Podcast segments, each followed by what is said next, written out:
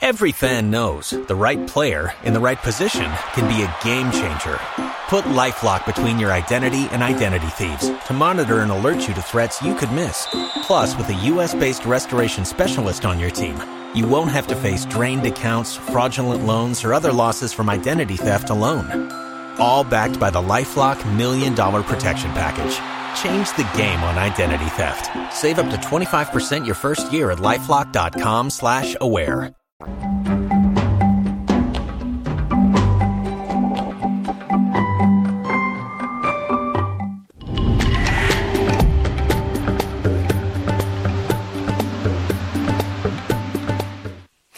Despite the breeze that's coming off the Mediterranean into northern Egypt, it's still quite warm. Alexandria is not surprising at 31. Cairo, though, is at 39. And the warmth back in Greece has tempered a bit. There's more cloud, a few more showers, rather more obvious and bigger showers in western Turkey, which could be quite pokey. Cairo's forecast doesn't look as though it's going to cool down much. Maybe it hints at it, but I tell you, it gets up to 40 beyond that, well above where it should be. The average high of about 33 at this time of year, now into September. And the warmth is bleeding out of Iraq and Iran now, but it's still middle 40s and it's still 41 in Doha without much of a prevailing breeze, which tends to suggest humidity at least dawn and dusk. We've still got the edge of the monsoon catching Salalah. Not as strong as it was, but it's still largely overcast, often drizzly and of course green. And if you go west on the same sort of latitude, the big shower areas that form at this time of the year and then eventually make hurricanes in the Atlantic still are bringing showers a long way north from Nigeria into Niger, across in Mali as well. In southern Africa, the story is not a particularly wet one, but if you look at the temperatures from Johannesburg right up to Zimbabwe, they are much higher than they should be.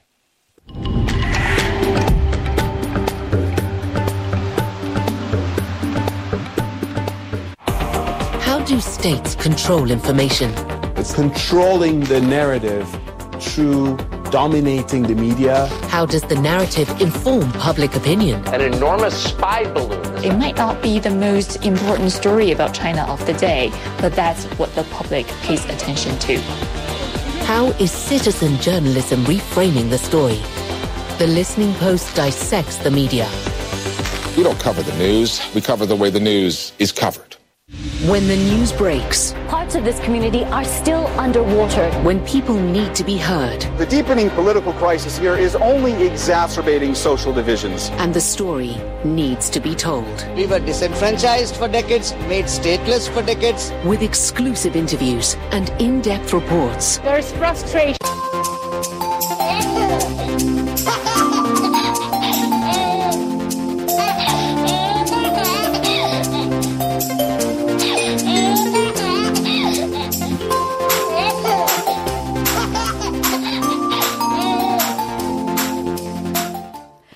Rashes, itchy skin, itchy eyes, swollen lips, swollen tongues. Allergies can present in many forms.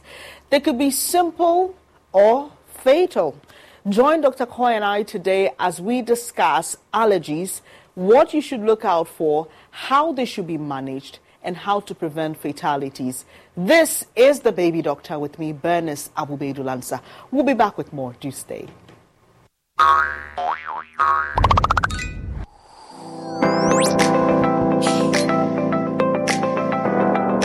you enter any of our COI facilities, you will be met by our pleasant front desk officers, where your child will be registered in our system, after which you will be led to the nurses station. Our competent nurses will triage your child and the needed first aid care will be given when necessary. Your next point will be the consulting room. Our proficient and friendly doctors will examine your child and give the appropriate diagnosis and treatment. From the consulting room, you may require the services of our laboratory, which is managed by highly skilled laboratory scientists, and then to our well equipped pharmacy. When it becomes necessary to admit your child, you will be nursed in either our general ward or private ward according to your preference. At COI, we aim at giving you the best, your child's well being, our passion.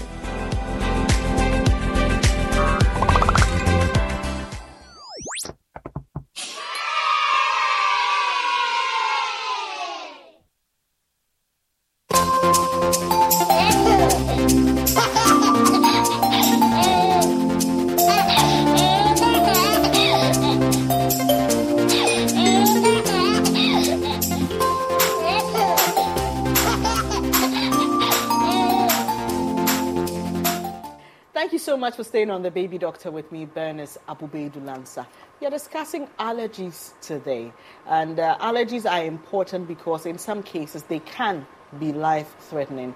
You've heard some people say allergies is uh, something for the rich man. For those of us in this part of the world, we do not have allergies, but over the years, we've seen increasingly that there are a lot of children presenting with allergies. We want to know what causes allergies and answer all the questions around them. Why do some children outgrow them?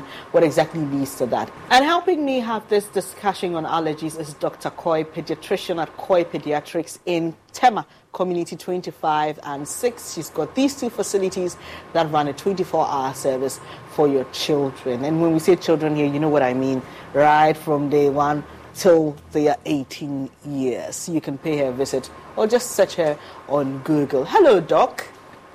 Hello, Ben. It's good, good to, to have you here once again. And today we are talking about allergies. And you know, we often hear it, hear it being said here in Ghana that allergies, Jessica, for eh. Your dad about for you. And those of us who are born in the hard places, you know, you know, we start hustling from a young age. We have nothing to do with allergies. But what exactly causes allergies? Hmm. Thank you, Bernice, and hello, everybody.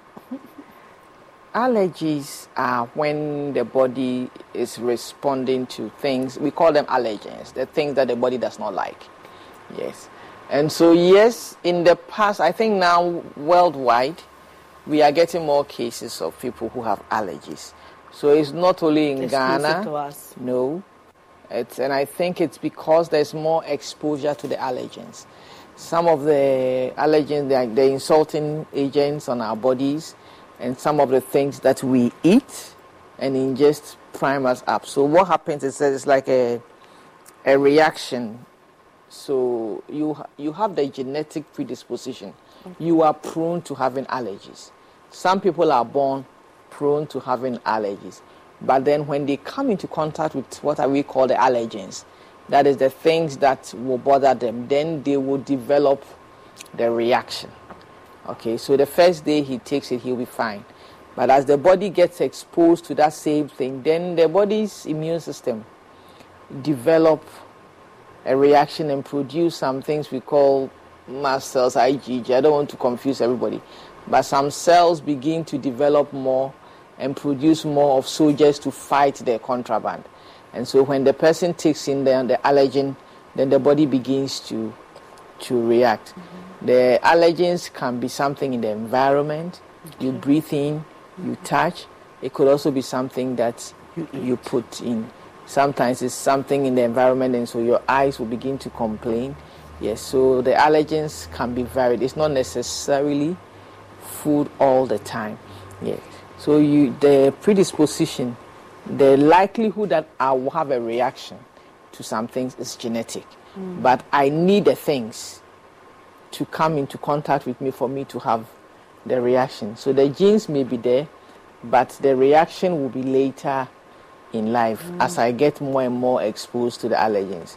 If I'm not exposed to it, I won't react to it. Okay. Okay. Mm. And because you said it's the rich man this, I want to, you know, um, studies have shown that of all the people who are born, those who are born with no history of allergies in their family at all, 12% may have the genes for allergic reaction. Mm. And if you have one parent who has some allergies, and then, then the risk is about 30 to 50 percent that you will have allergies. So, if we have a child and we know that a parent has some form of allergies, yes, and if both parents do, then it's like 80 percent mm. that you have the genes for it. So, as to when it will manifest, we don't. It's know. a different question to answer, but then the person is is prone to it. And I must say, in Ghana, many of the times we say those of us in the hard area we didn't have allergies. It's because people were oblivious to what allergies how they manifest. Mm. And so it's one of my fun time in hospital. When some a child comes and you ask, anybody has any oh no, in my house we don't have any allergies. And then that is, oh me too, no, but then you start asking, does anybody sneeze a lot? When the place is dusty, doesn't like strong perfume, rubs at the eyes a lot in the morning is then you start pointing oh then they start pointing fingers at each other Or then, then one, or you have a rash when you wear um, a metal which is not pure metal. Mm-hmm. By the time I'm halfway down my list of possible manifestations, you see parents laughing at each other because both of them actually have allergies. But they didn't know. They didn't know. Yes, I know a, an example of a, of a lady who realized she was allergic to certain ingredients because her child was showing a worse form of reaction to it. Correct. So there again, you're looking at probabilities here because you know, you're talking about genetics, and some may manifest a, a, a, worse form of a reaction than others, right? Yes, mm. because the person is being introduced more to it. Because I told you that the genetic is there, but mm. you have to be primed up. Okay, and of course, I said 80% likely that your child will have if you already two of you have some. So that means it increases. It's more of an additive, ad, additional measure. So mm. if my parents had it, I may also have it. And the beauty of it is many of the younger generation are being exposed to more allergens than we had the privilege of being primed up. For example, cow milk. In our days, we were measuring milk with teaspoon or tablespoon per meal. Now we pour. We don't measure. Mm. Okay, so if, for example, I was allergic to cow milk, what volume of cow milk did I take in my whole childhood anyway? Okay. I took two te- teaspoons four times like a whole week. Mm. Now my child may take half a tin at a meal time. And so if both of us were sensitive, who will get the reaction faster and earlier? The child. My child. Mm. Because they're being introduced to more of it. More of it, and even at a younger age. Okay. I may have finished growing up before I started tasting chocolate and having an appetite, uh, t- uh, t- developing taste buds to it. Or we got chocolate once in a whole year.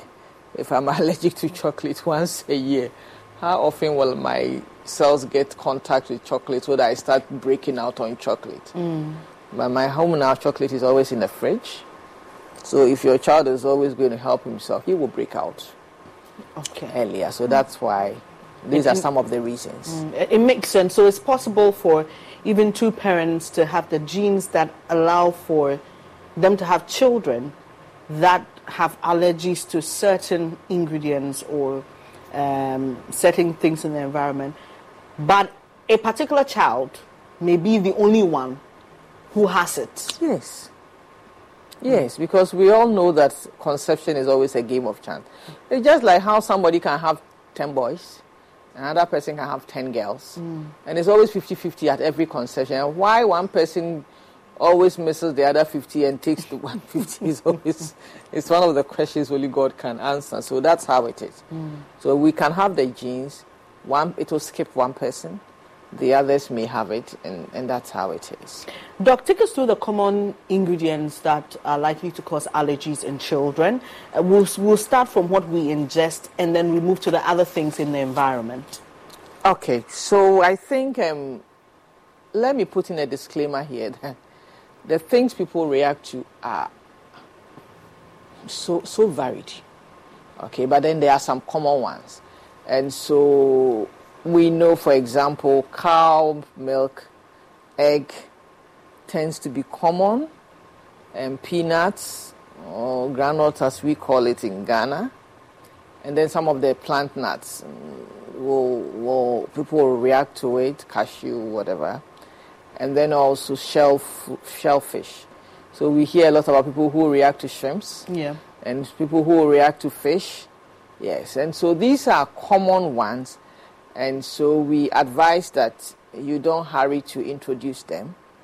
But then it doesn't mean those are the only allergies. And then when it comes to the environment too, people will react to some dust mites, people react to some grass, people react to dust and all that. So it, it varies. It varies.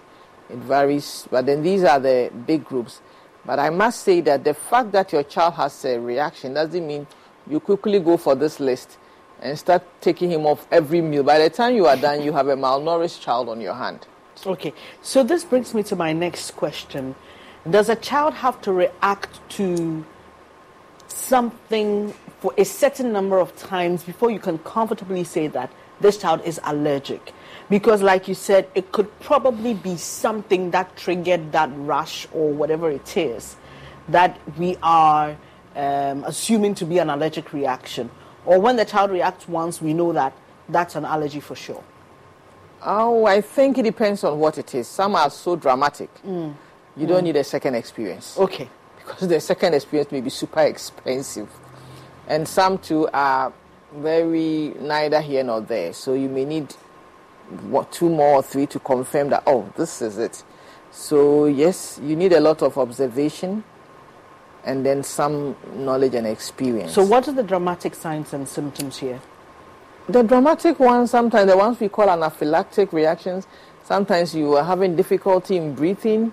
There's a whole breakout on your skin, your body is getting swollen and all. So, those are dramatic.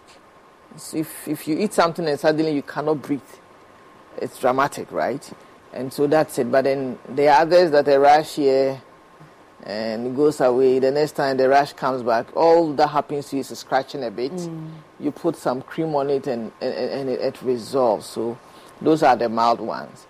And if I could, I could classify, you know, we have different kinds of allergic reactions. Okay. We have the eye, we have what we see with the nose, and then sometimes our chest, and then the skin.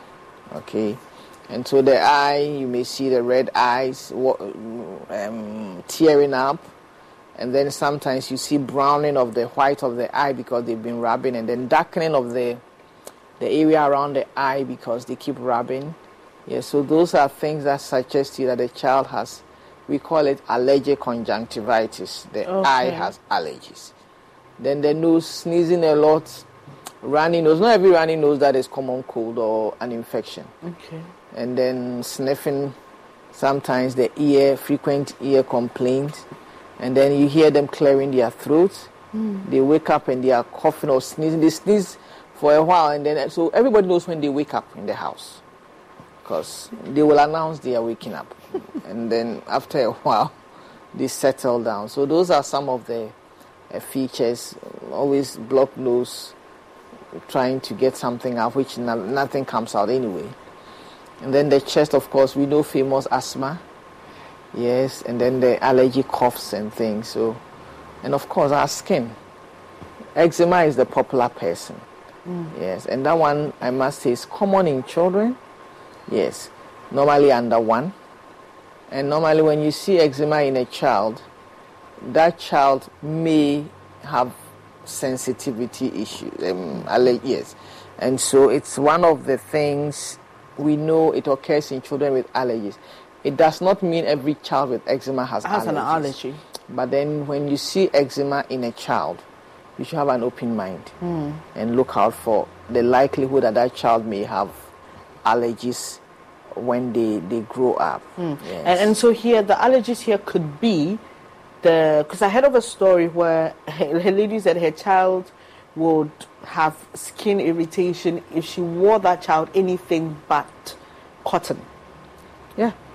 So that's the kind of reaction we are talking about. Yes, here. some have contact dermatitis, so they react to the other fabrics. Mm. So that's it. But the eczema, you see the, the, the, the dry cheeks, and then sometimes some light colors around patches around the neck, mm. and then the elbow, and here, and then thank you behind the behind knee. the knee.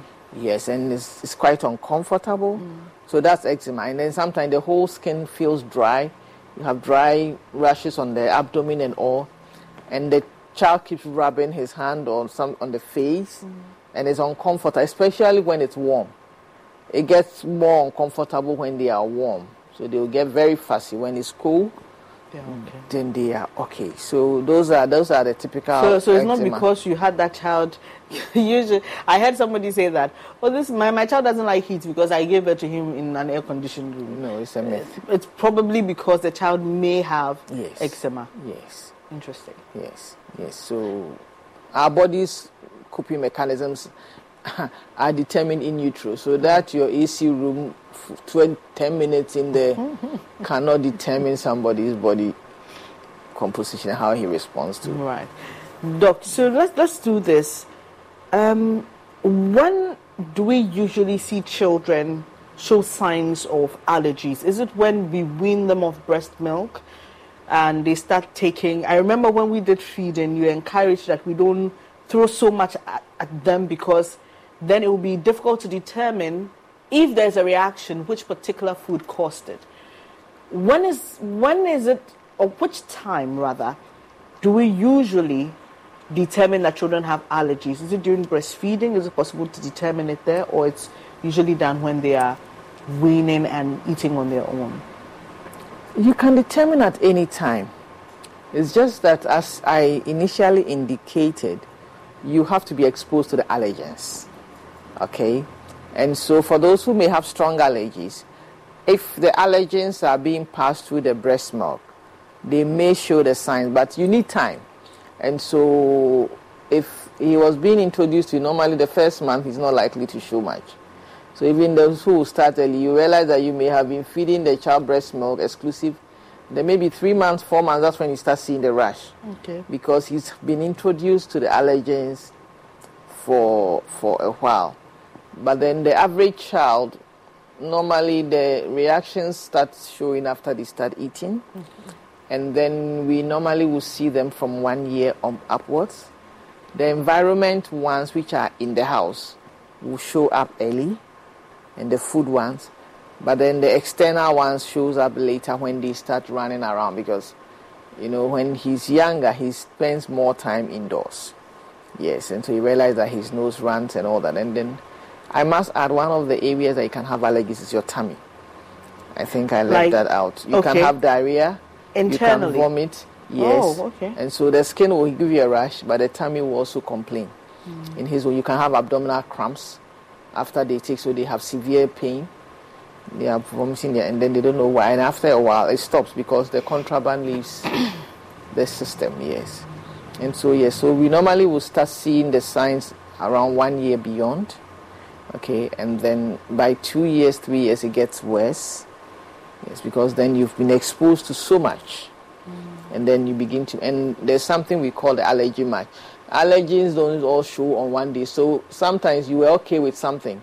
After a while you begin to react. And so they manifest differently because the exposure levels vary. Okay. and the body's response to some allergens also vary. Yes so as i was jokingly talking about chocolate that if when you were young you were eating chocolate once a, a year, mm. then maybe at 10 years you get access to daily supply of chocolate. Okay. Your reaction will show at 11, 12 years. All right. So you wonder why all these years it didn't show. It didn't show. Okay. Okay, because you have been into priming yourself up until now. And now, as if it's not enough, you are even eating them in large quantities. And so you begin to have problems. Mm. Okay. What is the danger in trivializing allergies? Because there's some people who say, oh, it's just a common rash. I mean, that's all I can afford. He should eat it. I mean, after a while it will go. What's the danger in that? I think it's you are being unfair and you are being insensitive because it's very uncomfortable. Okay? And I always say if you put yourself in that poor person's shoes, you wouldn't have dealt with it that way and there's no home that can afford only one meal. In fact, there's no benefit in eating one thing all the time. We talked about variety.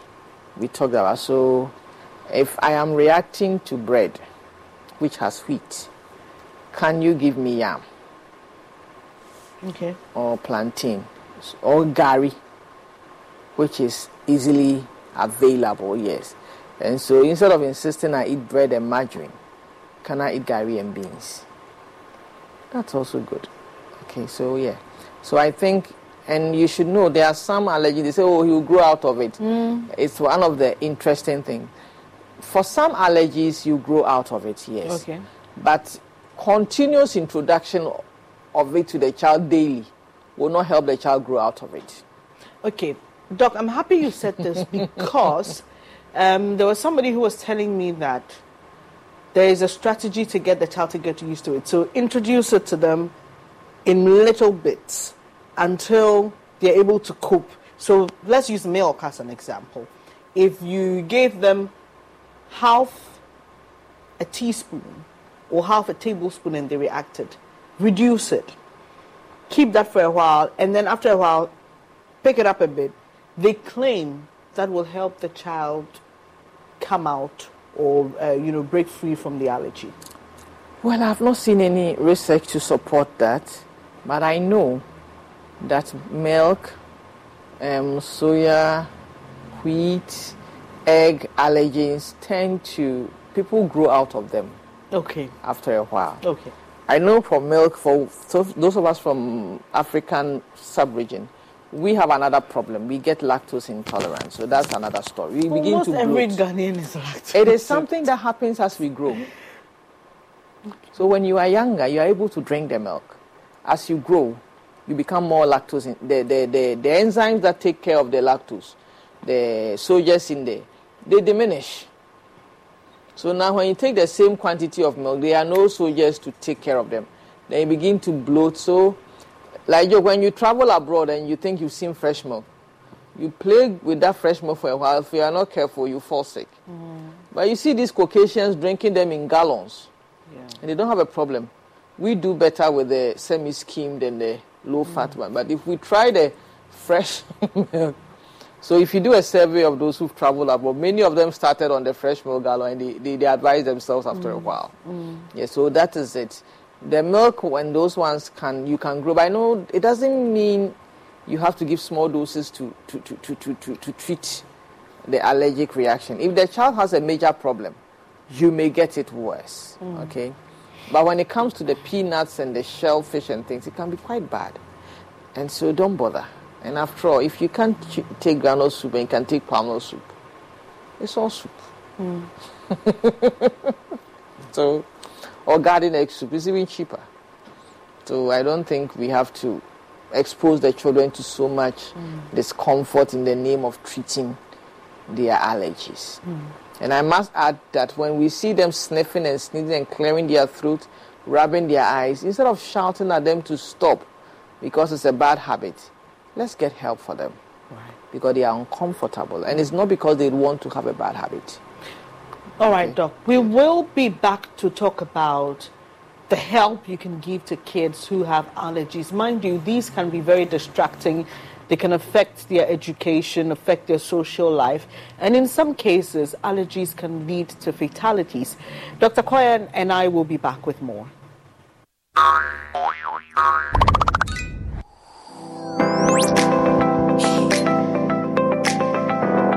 When you enter any of our COI facilities, you will be met by our pleasant front desk officers, where your child will be registered in our system, after which you will be led to the nurses station.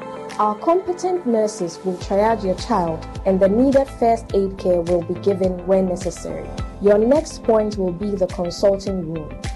Our proficient and friendly doctors will examine your child and give the appropriate diagnosis and treatment. From the consulting room, you may require the services of our laboratory, which is managed by highly skilled laboratory scientists, and then to our well equipped pharmacy.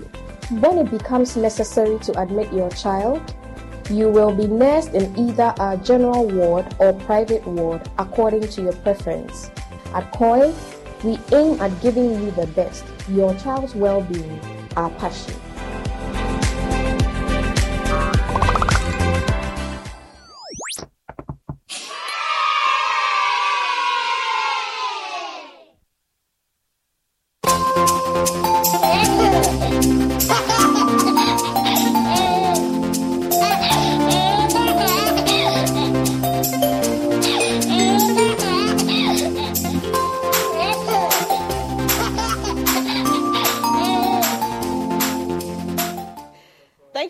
For staying here on The Baby Doctor. I am Bernice Abu-Baidoo Lansah and I am here with Dr. Koy.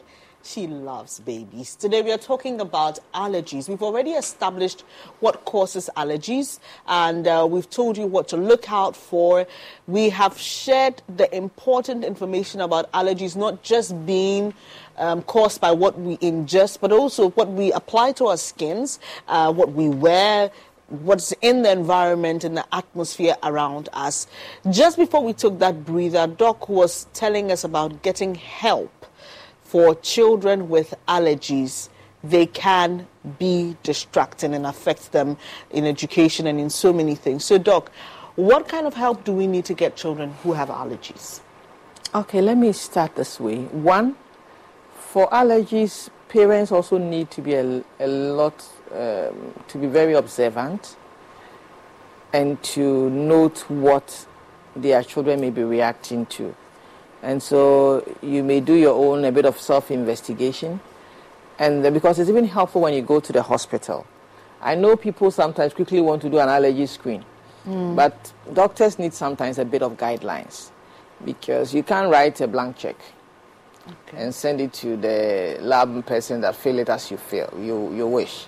There are some common allergens, but some children don't have the common don't react to the common allergens. I have a child who reacts to garlic. Garlic? Yes. Wow. supposed to be very healthy and nutritious, but then so it doesn't he the child is okay with your rice, he's okay with the peanut butter, he's okay with the milk. The milk. He doesn't have a problem with soya bean, but he has a problem with garlic. Okay? And so that is it. I've had I'm, a few. I'm just curious about how the, the the reaction presents. It's a rash, a skin rash. Okay. She breaks out and she scratches her whole body. Wow. To garlic. To garlic. Never had that. That's yeah. And I met a client who also got a lot of headaches.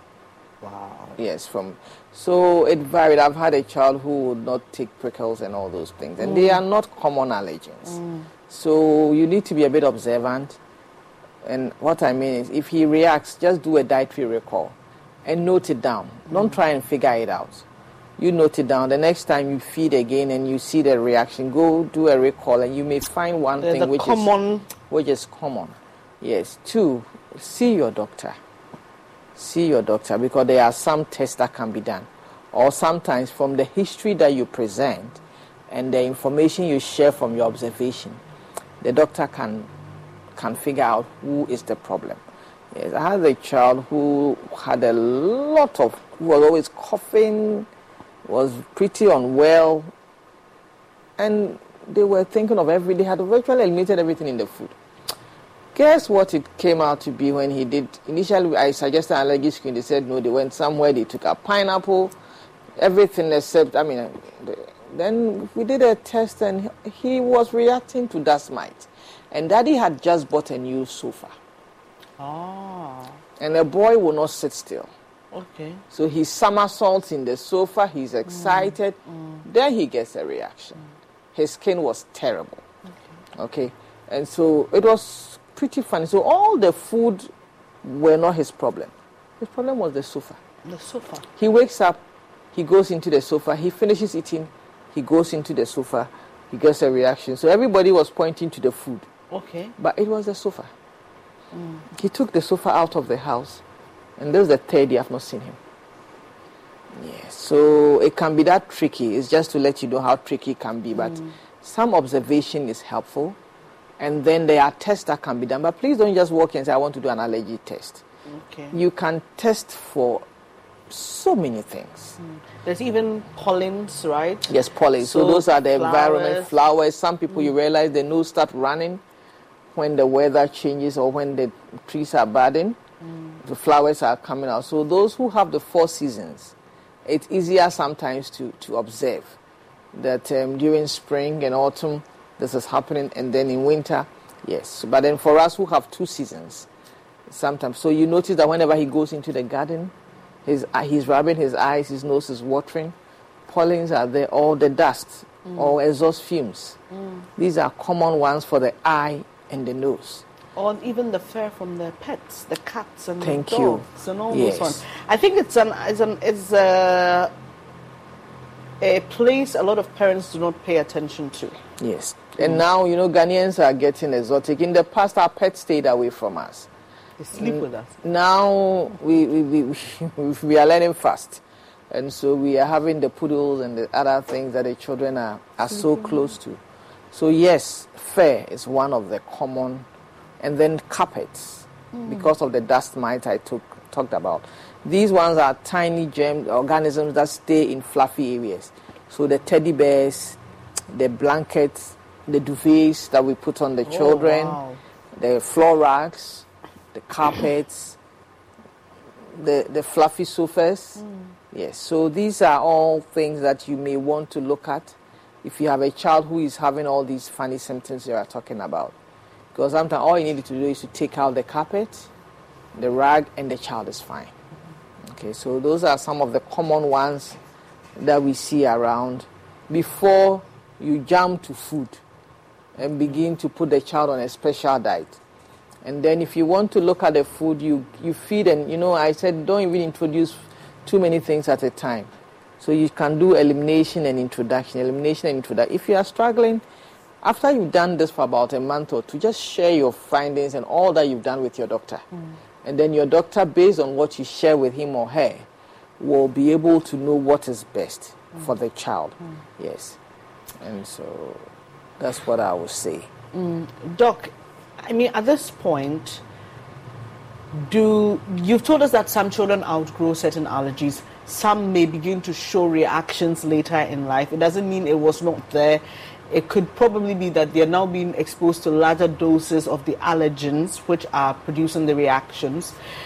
Do children with allergies have to be on constant medication? Or um, you give them the medicine as and when they react? Yes and no. It depends on which allergic reaction the child is.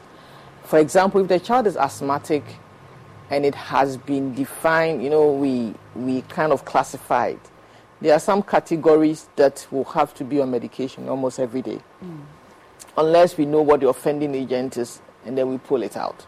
So for some children, you just get to know the allergen, you pull out the allergen, and the reaction will stop. So then there's no need for the antihistamine. Mm. But then it is not right to unilaterally say he's taking too much, then you stop, then the child is suffering. And for many children where we have, they even have to stop. I think I should share this. Many parents make that mistake. After five days, six days, they think, oh, he's had enough of it. The symptoms are better. Then you stop. As soon as you stop, the reaction flares up again. Mm. So the advice is that he stays on it long enough for the cells to be under control, be managed by your doctor, and then when it's time to stop, we tail you off. We don't stop one. Mm. Okay, so we, we tail you off and so that the child body because you are trying to suppress some cells who are upset. Okay? And we all know that when we are suppressing somebody with a bad behavior, I mean when you are mm-hmm. molding I shouldn't say suppress, molding a bad behavior, shouting once or twice do not do it. You have to be repetitive in the correction. And then after a while, the mm-hmm. person will, will, will, will be molded. So that's the same thing with these cells, the allergens. W- When you expose them for a while, then they go haywire. But then the person may have had the predisposition. And if you are controlling the allergies, please don't do hit and run, hit and run, hit and run. But if the child has been on, been well controlled for a long time, we can we take off you off the medication. And then as and when you are exposed to, for example, this child I'm talking about who is allergic to garlic. So whenever she's going to eat something with garlic, she knows she's going to be in trouble, so she will take her antihistamine Okay. Or have it available. Okay. Uh-huh, because but if she's eating all her usual meals without the garlic, She doesn't she need doesn't to. need an antihistamine. So it appears to me that those who may have to be on an antihistamine for a long time are those probably reacting to the environment because um, they leave home to school, you don't know what they're going to encounter. It's my theory or analysis, right? I think you are right. It's, the environmental is a little more difficult to manage than the food allergy. Well, food allergies, if you know them, you just take their food out mm. and there's peace. Unless you don't know which of them.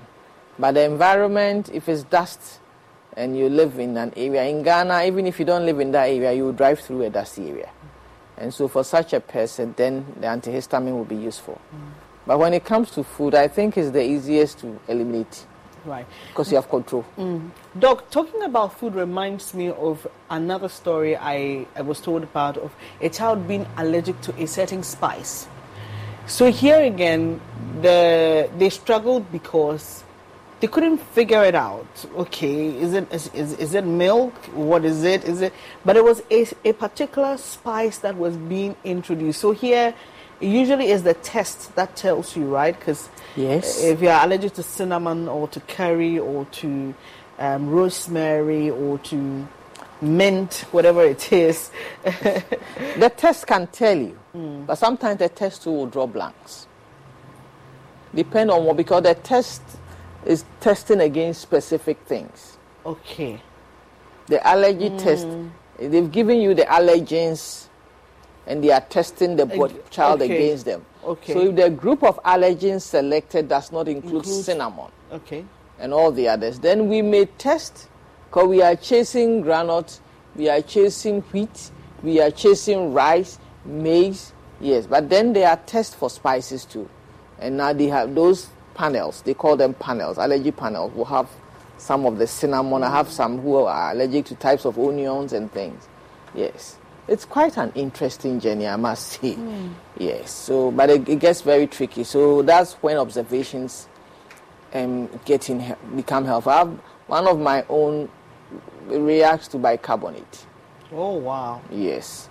And so if the food has any bicarbonate, you know, and some pastries have it, mm. some don't. So if you are not careful, you think the problem is with the wheat. Okay. But the problem was the bicarbonate. And she doesn't take any of the spices, any of the gluten, she will react. So so if you do any mm, artificial spice, mm. there's a reaction.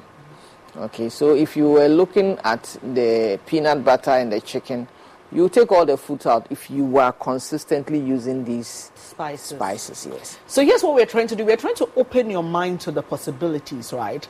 And not for you to focus on the usual. If you're someone who is struggling to figure out what your child may be allergic to, we've spoken about thirst, we've talk, spoken about um, dust mite, which is in fluffy objects. We've spoken uh, even about spices. And Doc just mentioned onions. I'm just it's the first time I'm hearing that someone could be allergic to onions. So we are learning a lot here on the baby doctor. Doc, allergies can be fatal. Yes. We don't hear a lot of that here. I don't know if it's because we may not be gathering the statistics around that. But I've read and I've heard of stories in other places where policy has been created as a result of the death of a certain child. In, in the UK, I know of a story of a boy who was terribly allergic to peanut butter and died as a result of bullying because his friends thought he was just being uh, a mommy's boy okay. and threw the peanut butter sandwich in his face and he died because he had a terrible reaction. I read the story of a girl again in the UK who went to the airport to buy something and because she knew she was allergic she decided to find out and in advanced places the allergic information is on the label actually so it was there but they realized that there was, like I'm saying in the spice, there was a sub ingredient, something that was used to produce a certain ingredient which she was allergic to. Unfortunately, she died mid air in her journey, even though she had an EpiPen. And I'd just like for you to share with us what an EpiPen is and how it's used because you are the doctor. I won't do justice to that. But allergies can be fatal. You've told us about what to look out for difficulty breathing, but I've also read about swelling of the tongue, which can happen progressively and create that difficulty in breathing. So someone may think that, oh, it's just a little swell I'm seeing here. Share with us some of the things, allergic reactions that lead to fatalities and uh, how we can begin as a people to pay more attention to that. Okay, thank you. Yes. You know, I talked about swellings of the body. So any reaction the worst ones are the ones that affect your cardiorespiratory, anything that blocks your airway, it's a problem. Mm. And so, as you said, the tongue was swelling, then the throat swells, and when the throat swells, it closes up. You can't breathe, and so you will die. Likewise, if your chest is tight, there's asthma attack. It gets tighter. The more anxious you get, it gets worse. You can't breathe. If you are not nebulized, when we don't use the inhaler or we don't use the nebulizer to take off the spasm because the chest, the lungs go into spasm, and when when you tighten up, air can't go in, right? And then you are more agitated, and so you are trying to breathe, and then the air is getting more trapped. So you see them coughing and coughing and coughing, mm. and then they start panting. So whenever you see anybody who is struggling to breathe, it's a major emergency. You and, and doc here, struggling to breathe means what? Because there's some people who are torn between. Is this just a usual congestion where the child is doing? How do I tell if When this I- is a real struggling to breathing breathe. problem? When you see somebody struggling to breathe, he breathes faster than usual. And then sometimes, if it's a child, you raise the shirt and you see that the ribs are going in and out because he's struggling to breathe. On a normal day, when we are breathing, our ribs don't move. they don't go in the opposite direction. And then sometimes you see that there's this gap around under in our neck and it is going in. When you are breathing normally, yes, where you are pointing is good. Mm. You breathing normally, there's nothing called a tug there. We call it a tracheal tug. So when you see somebody breathing more, putting in more effort to breathe, using all the we call them accessory muscles, additional muscles to breathe, then that person is struggling. Yes, and more often than not, they want to go into the open space, and you realize the person is restless or uncomfortable. Yes, sometimes when they are in public, they will try to manage it, but you can tell that the person is not comfortable. Mm. Those are signs that that person needs urgent help. Asthmatics die often. Yes. And sometimes we think it's the children, no, even adults, because they think, oh, it's the usual stuff. I can manage it. Uh, I'm using my inhaler. If you use two, three puffs and you are not getting the relief that you are Drive used to to, please move. Hmm. Even in the well developed places with all the resources, many people die en route to hospital. By the time the ambulance comes, the person is unconscious at home and it's gone. So I think when it's any allergic reaction that affects your breathing, it's an emergency. Anyone that makes you very uncomfortable and restless, it's an emergency. Go to the hospital. And you right, you see peanut, it will kill you in, in because you know I said they don't even they don't they don't leave you. Yeah. You grow with it. And those ones can be very aggressive, like those who are allergic to shellfish. They are in a restaurant, they eat something, they swell up. And when you are swelling up on the face, know that the other mucosa, the other parts of your body are also swelling up. And so it is a major emergency. You sit there before you say Jack, your friend you were chatting with It's gone. is gone. Doc, what's an EpiPen? How is it used? Do we use it often in Ghana? No, we don't use it often in Ghana. It's EpiPen is it's a pen that has measured dose of antihistamine. Okay. So uh, epinephrine, EpiPen. So when you have severe allergic reaction, you inject it in your skin so that it will stop the, the reaction from continuing. Yes, but for those, for her in particular, so that's why she has an EpiPen. She has very bad reactions whenever she takes in whatever it was. And so, but it looks like the EpiPen couldn't help because normally it's, an, it's a first aid. Mm, okay. Uh-huh. So when she noticed she wasn't well, ideally, she shouldn't have gone in the air. Mm. She should have gone to the hospital. Interesting. I trust you've learned something really important here. Doc's message to you is for you not to think that you can manage an aggressive form of an allergic reaction. Rush to the nearest health facility and get an intervention. Well, it's been exciting today, but we have more tips for you. Watch this.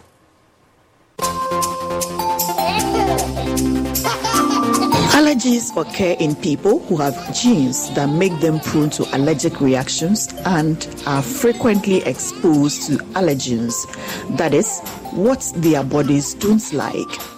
The body takes time to mount a reaction to allergens, so contact with the same thing can occur many times before a reaction occurs. Allergic reactions can present as itchy eyes, throats, ear and skin, red eyes, rashes and swellings of parts of the body, and difficulty in breathing. Delay the introduction of formula and processed foods to protect your children from severe forms of allergies.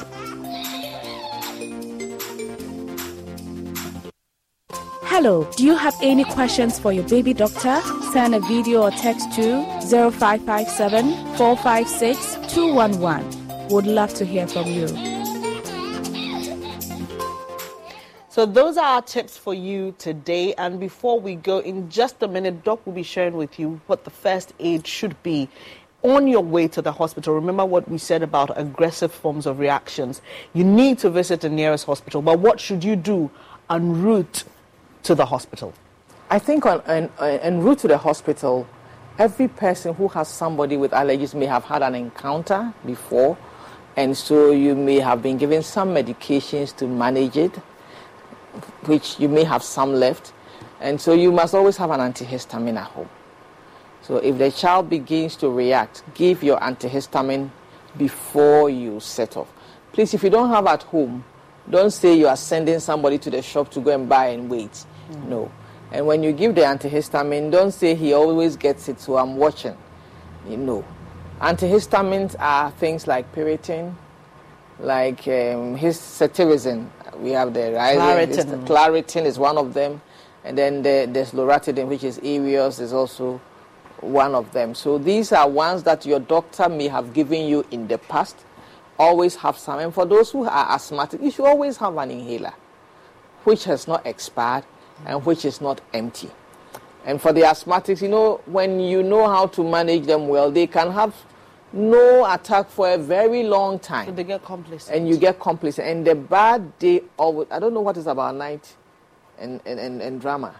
And when it happens, you, you don't have your inhaler or any emergency. And if you don't have that at home for an asthmatic, that is quite significant. So I think you should always know what works for your child, and you should always have some at home. Mm. But even when you have it at home, after your first dose, if within 30 minutes you are not seeing the expected improvement, please proceed to hospital. Mm. And remember to tell your doctor what you've done okay. when you arrive. Right. Thank you. Thank you so much, Doc. And I'd just like to add that uh, for a friend of mine who is asthmatic, what she believes should be done by asthmatics like herself so is to have, if you can afford it, have about three or four in vantage spots. Because usually, sometimes under an attack, you can't express yourself. Where's your Where's your inhaler? Everybody's asking, Where's your inhaler? And you want to tell them it's in the bag or in the purse, in the bag that you took to church on Sunday, and you can't speak. So everybody knows that if we need an inhaler to um, help in getting first aid for you, we can either find one in the kitchen or in the bathroom or here. So if you can afford it, uh, that's just some additional tip from an asthmatic that you can employ. Thank you so much, Dr. Koy. Dr. Koy is with Koy Pediatrics. They are located in Tema Community 6 and 25. It's a specialist children's hospital. Okay, so from day one or from zero years to 18 years or right 18 years you can visit Koy Pediatrics for all your health needs and Dr. Koy will be there she's got a wonderful team with her and they love children to bits so it open 24 hours you can go there and get the best of healthcare for your children. Also, Azel Vogue clothed me. Very beautiful dress I have here. Uh, you can get one for yourself or you can get one made to your specifications. Call Azel Vogue on 0244 155 266 0244 155 266 or visit her page on Instagram, Azel Vogue, and see all that she's got for you for all occasions. She definitely will sort you out. And what can I say to Think Media, where we are bringing you this wonderful program from? They are your experts when it comes to everything media and creativity. Do contact them. Uh, if you've got a project to work on, they will gladly help you. And to you, for doing the watching. I appreciate you. Much love to you and your household. And don't forget to always keep the children happy because happy children make a happy home. See you in our next edition. Thank you.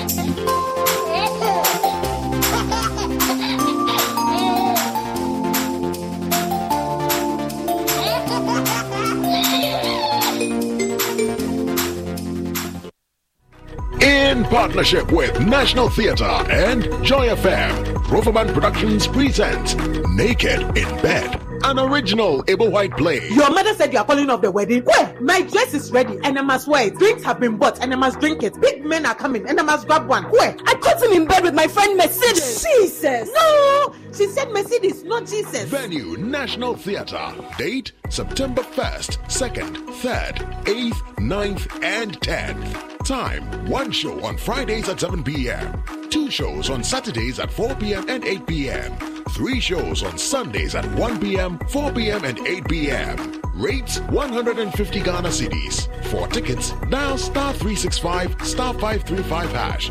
WhatsApp 050 554 6010 or visit all usual outlets. Sponsors GCB Bank, Gino Tomato Mix, Ebony Condoms, and M Notify. Roverman Production. Be the difference. Hello there to provide timely information and to explain educational reforms and to discuss school models and interventions, the Ministry of Education, in partnership with the Teacher Education Journal, presents to you the first ever education TV talk show, the Edu Talk Show. The Edu Talk Show keeps you informed and updated on trends in the world of education. The Ghanaian teacher is so versatile. Provide him the opportunity, train him, and that teacher will perform wonders. Where are the women? They're doing very well academically, but they're not in the sciences and all of that. So technology is missing a lot more women that they could have had. You need to tell the parents at the moment what you are getting is, is covering only an aspect of your child's education. And therefore, it's very difficult for you to make any decision with the limited information you have. We still have more to do mm. when it comes to safe school. Mm. So join us as we speak to our guests on reforms taking place in Ghana's education sector. My name is Blessed Sogan, and I am your host. Hi, now let me share my wildlife experience with you at Safari Valley Eco Park. Welcome to Safari Valley Eco Park. Our electric shuttle pulled up, and in no time, our tour began. We were surrounded by wildlife from the moment we entered the Eco Park. We were greeted by experienced tour guides who took us through orientation and how to better enjoy the experience. Watch these animals roam freely in their natural habitat, undisturbed by our presence. We saw zebras, sable antelope, crowned cranes, mara, silky chicken, nyalas, Shetland ponies, and so many animals I just couldn't keep up. Our tour guides taught us so much about the the wildlife, their behavior, and how to interact with them. I even fed them. We also went fishing on a man-made canal. Then we took a break to have lunch in this serene environment. All this amazing experience for this price for adults? This price for teenagers. It's a bargain. As the sun began to set, it was time to go back home, but not before dinner by the campfire. It has been a thrill of a lifetime, and I can't wait till my next visit. Safari Valley Eco Park bringing you closer to nature. Artificial intelligence, creativity, and sustainability. Join this year's Africa Rising 6, brought to you by the International Advertising Association IAA at the Kempinski Hotel Gold Coast City as we uncover the power of building future ready brands on 5th and 6th September. Speakers Sasan Saidi, World Chairman and President, International Advertising Association, Andrew Takyi-Appiah, co-founder and MD, Zeepay, Letepu Machaba, independent business leader, former Vice President of Home Care, Unilever, Ivan Moroki, CEO, Kantar South Africa, Guy Parker, Chief Executive, Advertising Standards Authority, United Kingdom, Steve Babaeko, CEO, X3M Ideas, Sammi Awuku, Director General, National Lottery Authority, and many more. This conference is sponsored by Margins Group, Zeepay, Google, MTN, GOIL, and NLA, Media Partners, CNN, Media General, the Multimedia Group, Graphic Communication Group, City TV, and City 97.3 FM. Register now at www.africarising.iaaglobal.org for more information or contact Nanajwa on 0242 528 431 or the AAG Secretariat 0244 440477.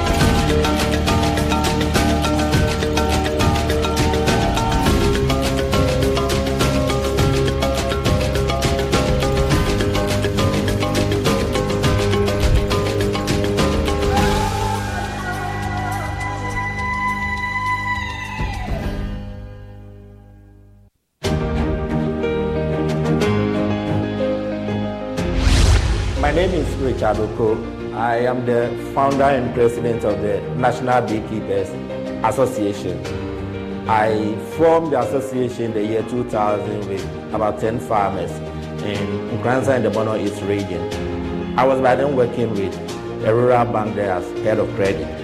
So we gave some loans to some farmers, but repayment was an issue. Researching into it, I realized that though the farmers did uh, all that they were told by the agric extension officers by following the cultural practices, yield was so low. So my research led me to know that they are lacking high pollinator services that will lead to increase in crop productivity. So I brought them together and started to teach them.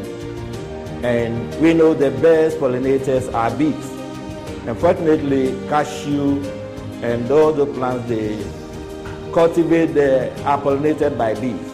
So we started the training, and the following year, harvest improved. They paid their loans, and they had monies in their account. I suffered the lack of knowing that and harvesting poor crops because of my parents who were peasant farmers, and we didn't get much. But knowing that doing this will increase crop productivity, enhance your farm income, motivated me, and I've dedicated my life to supporting smallholder farmers. We have trained in total over 5,000 farmers have benefited. What we do is to train in communities so the trainees getting it will also go into other communities and keep training. So I say conservatively we've trained over 5,000, but it could be more.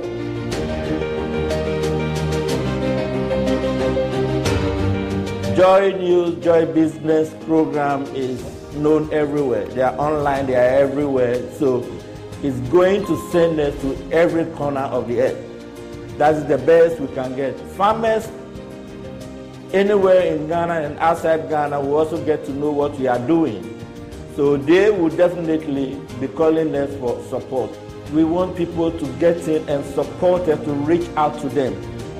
The invitations come, but we are limited in terms of resources to move to those areas.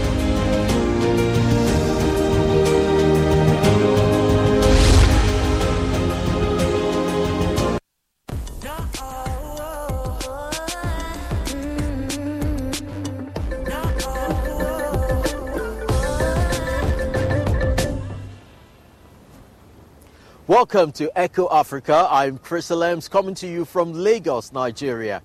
On today's program, we hear about a long-standing but increasingly controversial methods of cultivation commonly practiced in Africa. Though considered efficient, it's not so great for the environment. But that's not all we have in store for you today. Also on the show, we'll look at eco-friendly urban arts that makes a big impression Hear how polymer packaging material can be recycled or replaced. And we'll learn how landlocked countries can put plenty of fish on the table while reducing carbon emissions. Here in Africa, slash and burn agriculture is widely practiced. It's a simple yet effective way of ridding fields of excess vegetation before preparing the soil for the next planting. But in terms of the environment, many people believe that torching crop residue in forest does more harm than good. Officials in many African countries are now trying to convince people to give up this ancient practice, but much of the continent is still often engulfed in fire and smoke. Africa is burning. A thick cloud of smoke hangs over a large part of the continent several times each year. Satellite images from NASA show how fires stretch like a red carpet from Central Africa across the southeast all the way to Madagascar. Small-scale farmers like Fusuyeni Isufu regularly burn their fields. It is a widely practiced technique. The fields are exhausted and produce no yield. So I'm preparing this land for plowing. If you don't cut and burn the vegetation that's here, you can't plow it. Though this may seem relatively harmless in rural northern Ghana, the practice exacerbates climate change. Slash and burn agriculture is a quick and low cost way of prepping land for planting. The fire releases nutrients sequestered in grasses and bushes, such as nitrate, sulfur, and potassium. That's free fertilizer for farmers. Unfortunately, the technique is not very effective. For instance, 90% of nitrate disappears when burned. So the soil is soon depleted again, says Stephen Yeboah, an agronomist in Accra. Slash and burn farming practice have significant impact on food production because one, it leads to soil degradation, and soil is the basic resource for food crop production. And for that matter, you have high levels of erosion all over. And then it is estimated that about 20,000 tons of nutrients are mined through soil irrigation every year. And that is very, very significant when it comes to food production. So you have all these nutrients that is required for food production being mined through soil erosion. Other issue is the use of heavy machinery. Tractor tires compact the soil, while earth churned up by plows dries out quickly. The result, erosion and desertification. Many in northern Ghana depend on farming for a living. Now, an EU-funded project wants to convince farmers here to simply do nothing. That is, to let their fields lie fallow for a while. In fact, there are people who even think that if you if you don't burn your land, you can't farm. So um, that is quite a challenge. That the knowledge and, and awareness of uh, of CA is not out there. Also, the period of transitioning from um, conservation from um, conventional agriculture to conservation agriculture, there's a, a, time gap where you will not fully get the benefit of CA. And that also is uh, sometimes a discourage for um, some people to, to, to do that transition. CA or conservation agriculture means no slash and burn and no plowing. Practicing succession planting keeps the earth moist. The plant roots loosen the soil, enabling it to recover and increasing biodiversity. Project the project taught us methods which we didn't know before.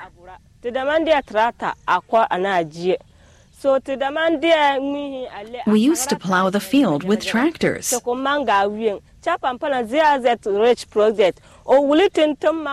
They taught us not to slash and burn the field,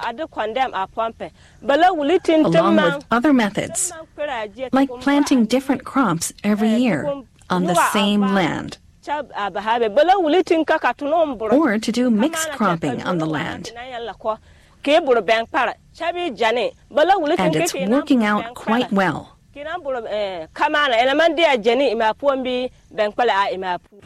Saiba Selima signed up for the workshop because she often couldn't afford to rent a tractor. Now her family has enough to eat. The mother of three regularly struggled to feed her family with what her land could provide.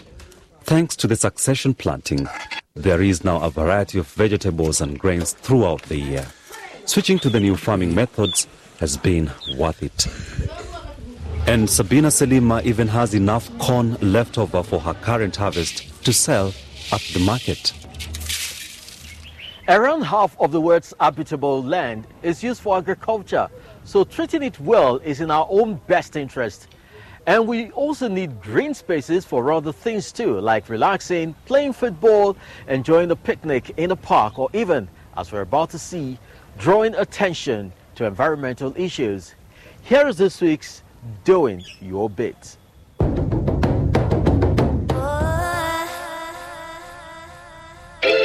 A huge fresco painted on a mountainside. It's the work of Saype, a self taught graffiti artist who now specializes in land art. His creations are intended to draw attention to global issues facing us today. I painted a giant PET bottle, a piece of trash. The idea behind it is to raise people's awareness towards respecting nature but also water. On top of that, here, we are connected with the rest of the world because the Rhone River starts here, crosses the whole of France, and flows into the Mediterranean. So the impact we have here is quite a global impact. The artworks themselves do no harm to nature. Saype paints with natural pigments made of chalk, charcoal, milk protein, and water. Thus, the frescoes are completely biodegradable. But they're also ephemeral and disappear after just two weeks.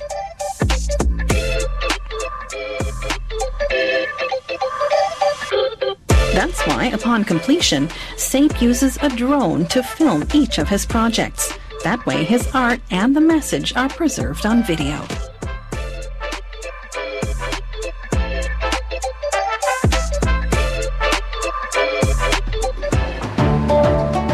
And how about you? If you're also doing your bit, tell us about it. Visit our website. Hashtag doing your bit. We share your stories. Plastic bottles have become something of a symbol of waste pollution. But it's not just plastics that's clogging rivers and making huge mountains of trash even bigger. Packaging materials like styrofoams and thermocol are also tossed out by the ton on a daily basis. Can they be reprocessed like other plastics? Eco Africa took a trip to India to find out. Thermocol is a type of polystyrene used as protective packaging for pricey and fragile electronic goods. The material is light, yet it's often been shunned by waste pickers because the slabs are also big and bulky. But here in the Seemapuri area of East Delhi, things have changed, Jamila says.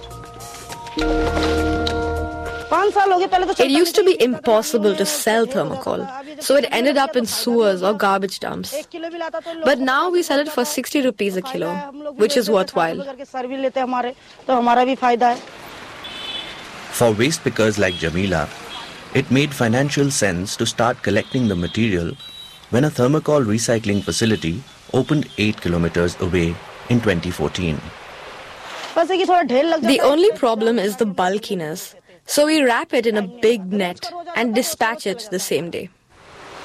Thermowaste Solutions employs around 50 waste pickers to collect unwanted thermocol across an area some 20 kilometers wide. It's the company's most important recycling material. Sanyam Jain's company is one of just a handful in India that are even able to recycle thermocol refuse. Some of the firm's revenue comes from manufacturing and packaging companies, which are required to comply with thermocol disposal regulations. So according to that, all brand owners and manufacturers who are using thermocol as a packaging, it is their duty to facilitate in the recycling of the plastic that they are using in the manufacturing. The recycling process is relatively straightforward. After being shredded, the thermocol is heated up to create a viscous mass that can be turned into strands of plastic. This wire-like material is used to make polystyrene granules, a new material forming the basis for everything from photo frames to bangles. India generates around 1 million tons of thermocol waste per year. However, just 2% is currently being recycled. Mechanical engineer Arpit Dhupar runs Delhi-based startup Dharaksha Eco Solutions. It's developed an alternative to thermocol. Made from crop stubble and mushrooms, the packaging is 100% biodegradable and uses no chemicals what we are doing here is that you know we've uh, fine-tuned a mushroom strain we've trained it to eat a certain source of carbon as its raw material carbon as its food and the beauty about mushrooms is that they are the only organisms that can break down the lignin component. The lignin is what makes the biodegradability of this material tough or long. So paddy straw waste by itself would take a very long time to degrade in, in soil. Uh, but this mushroom can degrade this lignin very fast. And while doing so it gives it enough strength and rigidity. The first step is to chop up the crop stubble even smaller. And then add the specially created mushroom spores. These are billions and billions of spores of the, uh, of the mushroom strain. Each spore would then finally germinate into a mycelium of its own. The idea is to kill two birds with one stone. giving the market an alternative to thermocol while also helping to reduce stubble burning. The key innovative aspect is biofabrication, the technique of growing a product from living cells. The mycelium and crop residue mixture is pressed into molds, which are then baked. This is the place where this mushroom covers this entire bag and grows. This is the nature at its finest, uh, where all these bags are ready to be used to be transferred into molds.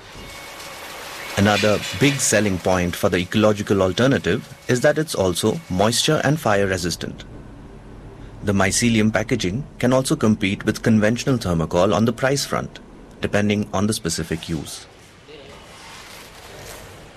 Change is already happening in the city of Noida. The gourmet jar makes sauces, dips, and spreads that are bottled in glass containers. They used to be packaged in thermocol to prevent breakages. But the company has now switched to the new blocks molded from mushrooms and crop stubble. Right now, uh, thermocol, of course, they also find a, you know, it's a problem how to dispose thermocol. But now with this one, because it's ecological, it's sustainable, and you can just put it in your soil, so it becomes easier for them to get rid of it as well. Dharaksha Eco Solutions is now going a step further and has already begun testing its mycelium product for biodegradability in the ocean. At the same time, the recycling specialists say it will take a lot of time and political will to sustainably tackle thermocol waste. One thing that we've been, uh, you know, talking a lot about is that we need uh, a concession on the indirect tax, or at least, you know, there should be a difference between uh, the GST being levied on virgin plastic and on recycled plastic. A sales tax reduction would be an incentive for manufacturers to use reprocessed thermocol in their products. The recycling firm also wants to see more education so people know how to better dispose of this valuable material. Finding ways to make the most of valuable materials that will become more and more important as we move forward. Like it or not, the climate crisis is forcing us to reconsider the way we do just about everything, not just how we manage and recycle waste. As one similarly abundant resources dwindle, there is an urgent need to grow crops more efficiently and sustainably. Our next report comes from Uganda. Aaron Kiaga carefully inspects the fruits of his labor. For decades, he and his family have been growing coffee in central Uganda's Luweero district. It hasn't made him rich, but he's been able to support his family. Now climate change is making business even more difficult. In the past, coffee used to yield without pests or long dry spells. We got rain at the expected time. These days, rain is unpredictable, and when it stops, we often face longer dry spells. The coffee industry is one of Uganda's most important economic sectors. The African country exports over 250,000 tons annually, making it one of the world's top 10 coffee producers. 99% of it is grown on small farms like Aaron Kiaga's.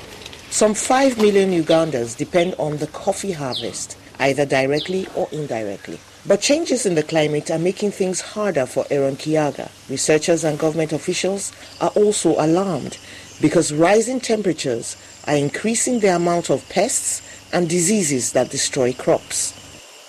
An insect which was not very serious at some point can become detrimental just because one or two degrees of uh, uh, Celsius in, increased, either by cutting trees or due to the climate change. That means if let's say from egg to, to egg hatching, if it is taken seven days, the normal temperature, with one degree centigrade, it might take four days. That means the, li- the, the, the life cycle of those insect, the insects that are affecting you will increase by two or three folds. With his coffee crop under threat, one solution Aaron Kiaga is trying out is planting more trees. In the open area, coffee is exposed to excess heat, and its cup quality is not as good as when it is grown under a tree shade. Planting trees for better harvests is a concept known as agroforestry. It's agriculture that harnesses the symbiotic relationship between trees, crops, and animals.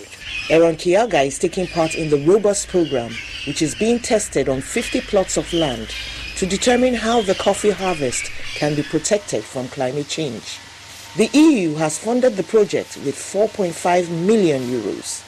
It is a typical African uh, way of farming system. Wherever you go in African soil, uh, farmers use diversified cropping system. You see trees, you see chicken, you see very, very diverse. So now we are bringing that same uh, traditional farming system with a designed uh, approach so that the farmers are benefiting more from it. According to the French development organization CIRAD, 50,000 coffee farmers will benefit from the Robust program by 2025. In addition to their work in the field, Robust provides scientific support while cooperating with EU research and development programs, as well as various Ugandan institutions. On a voulu promouvoir dans le cadre du projet. Euh, we wanted to promote the scientific training of many students within the framework of the project. Euh, Which is why we recruited many thesis, PhD, and MSc students who will help us implement the project in the field. And these students, together with scientists from the institutions, will organize and run a whole network of plots. Using the symbiotic relationship between trees and coffee plants to improve soil quality and strengthen resistance is one goal. Another is ensuring that the plants are better suited to future climates by breeding new strains of the robust coffee variety. At Uganda's National Coffee Research Institute, cuttings of these new strains are being given to farmers for cultivation. When the breeding section does the improvement, improvement to different traits, resistance to diseases, yield, and so on, those materials have to have enough numbers so that we avail them to farmers. Specifically for the Robust project, they are trying to develop the drought resistant varieties. The Robust program is still in its infancy.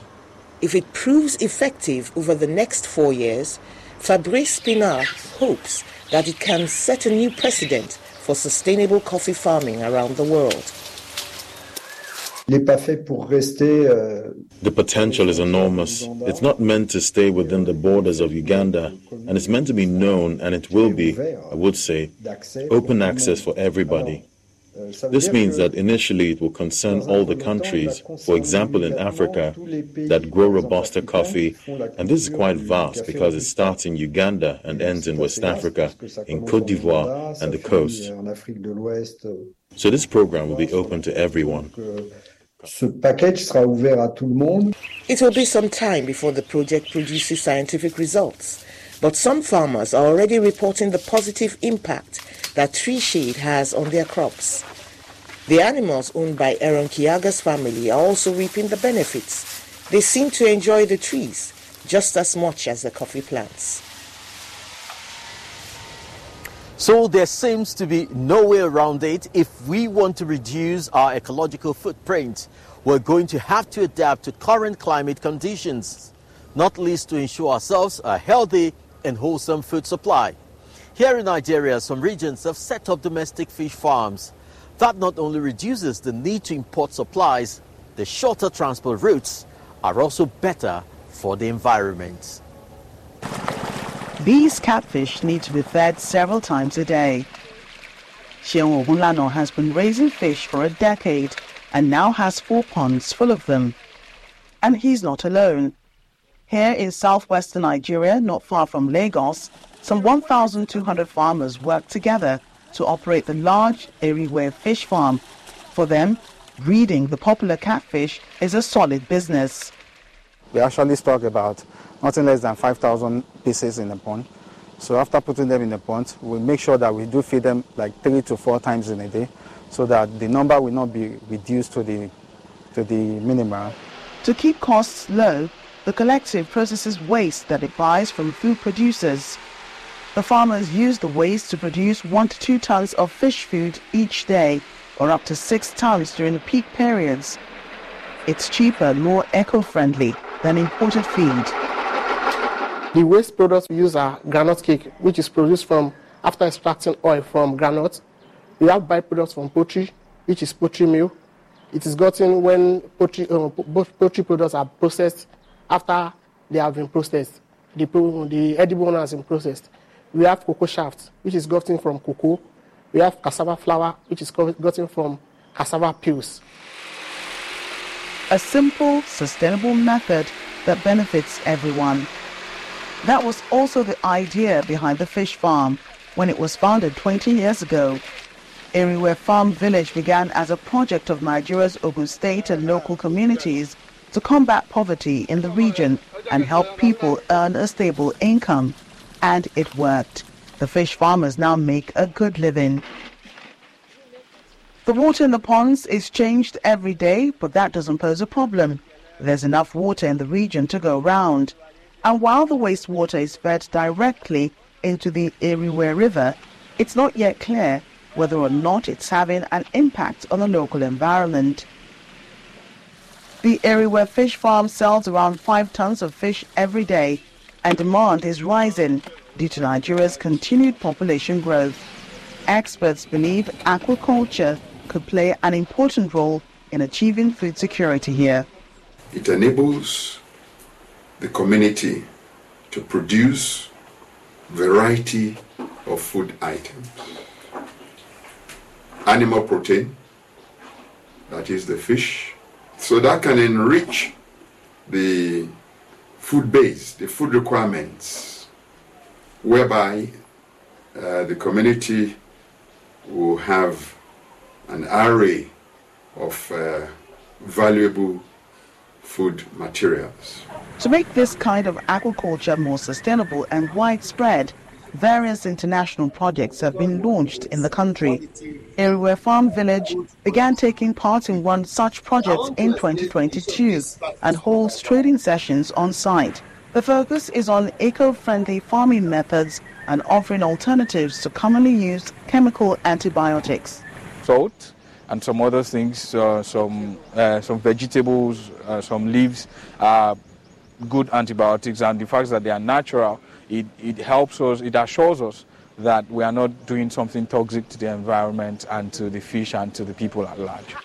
Seun Ogunlana once aimed to become an accountant, but being a fish farmer has proven a lucrative alternative for him and many others. And in future, the collective would like to use its wastewater for crop farming, making aquaculture even more sustainable. Seems like a positive development given that food costs and food shortages are still an issue here in Nigeria. We hope you discovered something new or inspiring on today's program.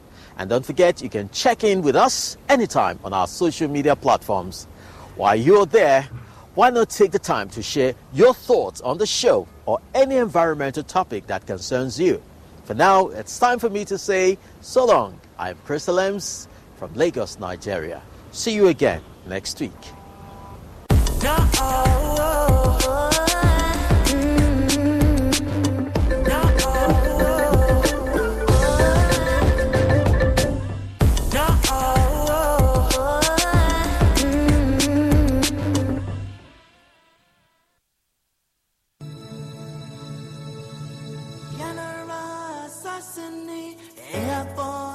Fellow Ghanaians, the month of October is set aside worldwide as a mental health awareness month.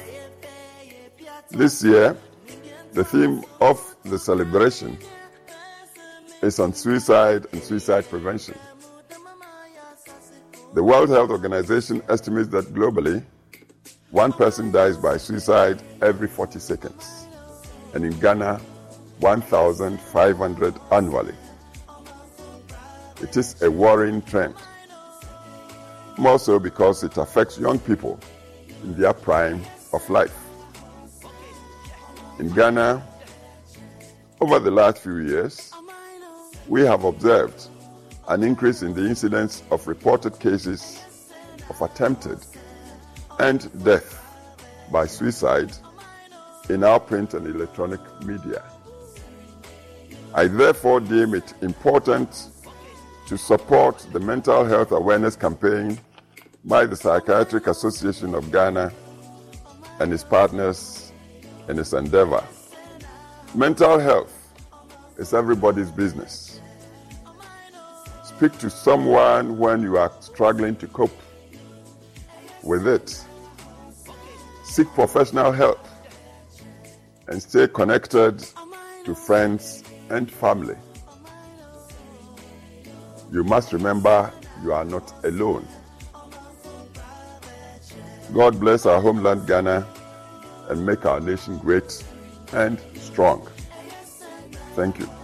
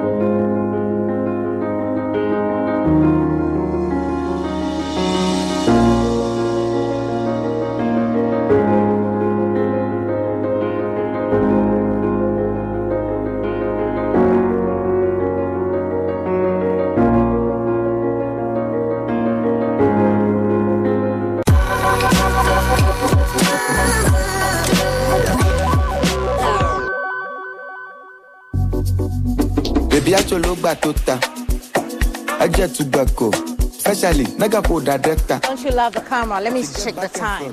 The time is E Vibes O'Clock. And on this episode, I'm bringing you somebody very special. I always say we're special or they're special because they're special people doing special things here in Ghana and across, you know, Africa. And obviously, today is no different. I am currently somewhere uh, in the house of one of the newest artists that uh, you should know about. It's a surprise. So I'm just to go inside. You know how we do it. Uh, we have chit chat with the person. It's a lot to look out for. It's A Vibes O'Clock. Follow me. Bobo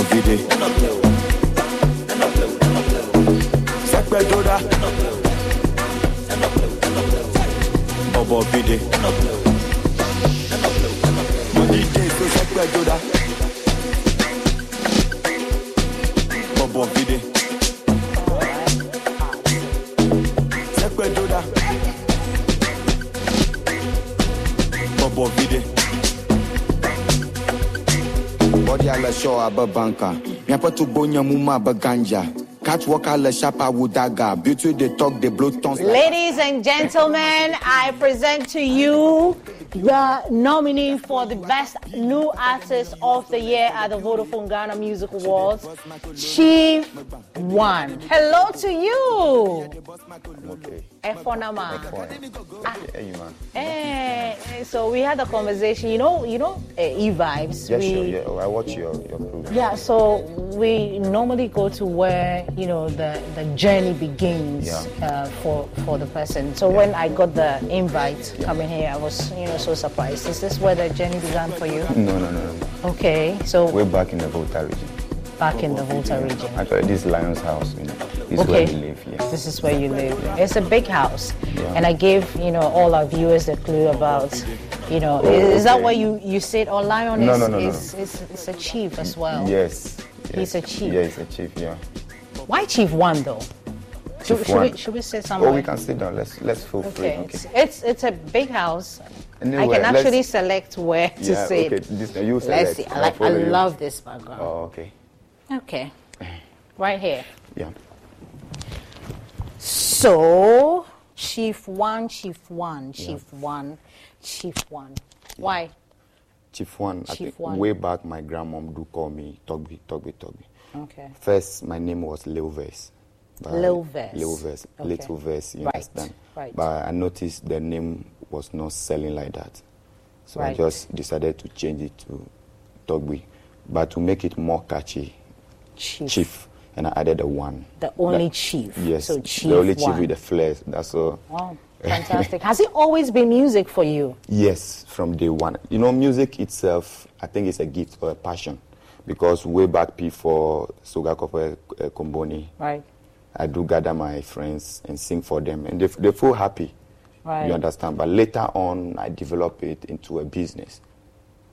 You understand? I think, I think four, f- five years ago, I recorded my ago. first masters. And that's where the, everything started professionally. I want to take you back to, uh, say, 10 years ago. 10 years ago, okay. So 10 years ago, you were probably somewhere. Somewhere, yes. That's yeah. where I want. You see, the conversation is sweeter when we have to go all the way. Oh, okay. So you know when when when I got the uh, Invites. invites, Yeah. uh, or when you sent the location, I location, thought yeah. I thought we, we were going to the. I know that we're going to the Volta region. Then the Yeah. location brought me here, Yeah. and I'm like, oh, wow! But it's it's it's a beautiful place you have here. Yes, it's a beautiful place. yes. And you, you're, you're doing good for yourself. Yes, Very for the well for the for for, for the region and Ghana as well. Yeah. You understand? Yeah. So, uh, shall we uh, do the region as well? Shall we go back in time? Yeah, yeah, sure. We, we can do that. We have time, right? We have time. We can do that. Let's let's let's go back to the hood, you know. I, I, I can't wait. I, I, I can't wait to. You know, from a very small hood, but you can't show us anything. Mm. Yes, we know inside. You Mm. understand? Jopi. Jopi. Yes, but I think born in Jopi, bred low in uh, Sogakope. Sogakope. Yes. So, Okay. but Jopi is the hood, you know. That's where I spent most of. You said ten years ago. Yeah. I think I was in Jopi. All right, let's go to Ziofi because I can't wait, particularly to eat that ewokle and abobitaji. We have how, how many hours journey? Like it's just two hour, three hour journey. For we, for we, my, me and my team, we can use like three or two and a half hours. Okay. Yeah, that's But- because we the fire. But but for my team, uh, Roughly like we'll do five hours. Four hours. We beg you. All right. Oh, right there. Little Mermaid. That's that's your new video. Yes.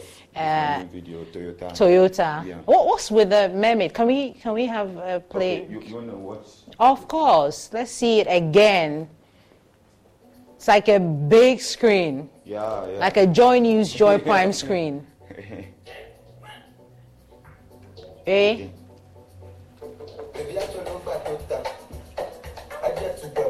Mm. She get back and front, full package, she back total. Toyota. Makugaba Toyota. Ebugave. Toyota. Makugaba. Uh-huh. Oh, okay. Uh, I get to back. I'll drive it like a Toyota. Yeah. She get back and front. She back total. Toyota. Toyota. Ege. Toyota. So we'll have like a long co- conversation about this one Yeah. while you're driving a woman like a Toyota. Oh. Uh, there are a lot of things that you can drive, but you want to drive a woman like a Toyota. But that's the new one coming from Chief One. We'll have a lot of conversation about that. I mean, you came from somewhere before here. Yeah, yeah. So from you know uh, back in the day, your first song till today that we're having Toyota, missing out on VGMAs and all of that.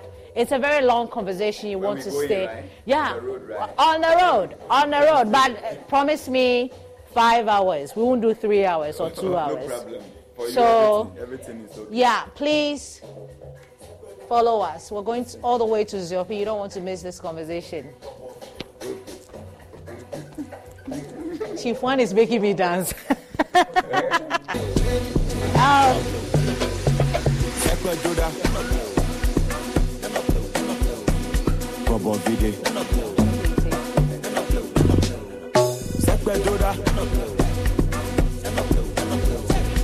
Bobo Vide. Money day, so Vide. Sekpe Doda. Bobo Vide.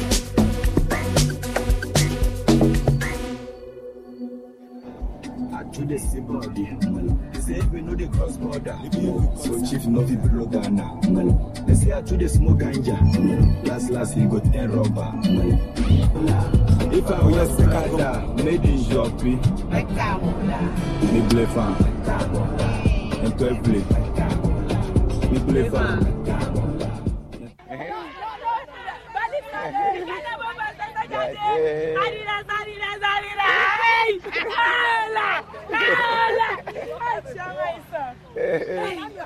Coffee out.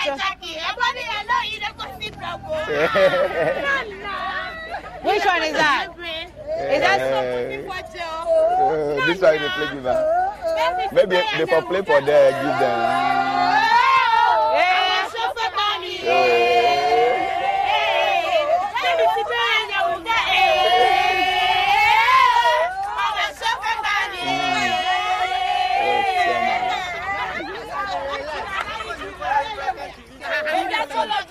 Kenya Toyota. Look at Ẹyin that. ẹ̀rọ. Ah, she get back her friend. She back Toyota. Toyota. Toyota. Toyota. Every fan knows the right player in the right position can be a game changer. Put LifeLock between your identity and identity thieves to monitor and alert you to threats you could miss. Plus, with a US-based restoration specialist on your team, you won't have to face drained accounts, fraudulent loans, or other losses from identity theft alone. All backed by the LifeLock Million Dollar Protection Package. Change the game on identity theft. Save up to 25% your first year at LifeLock.com slash aware.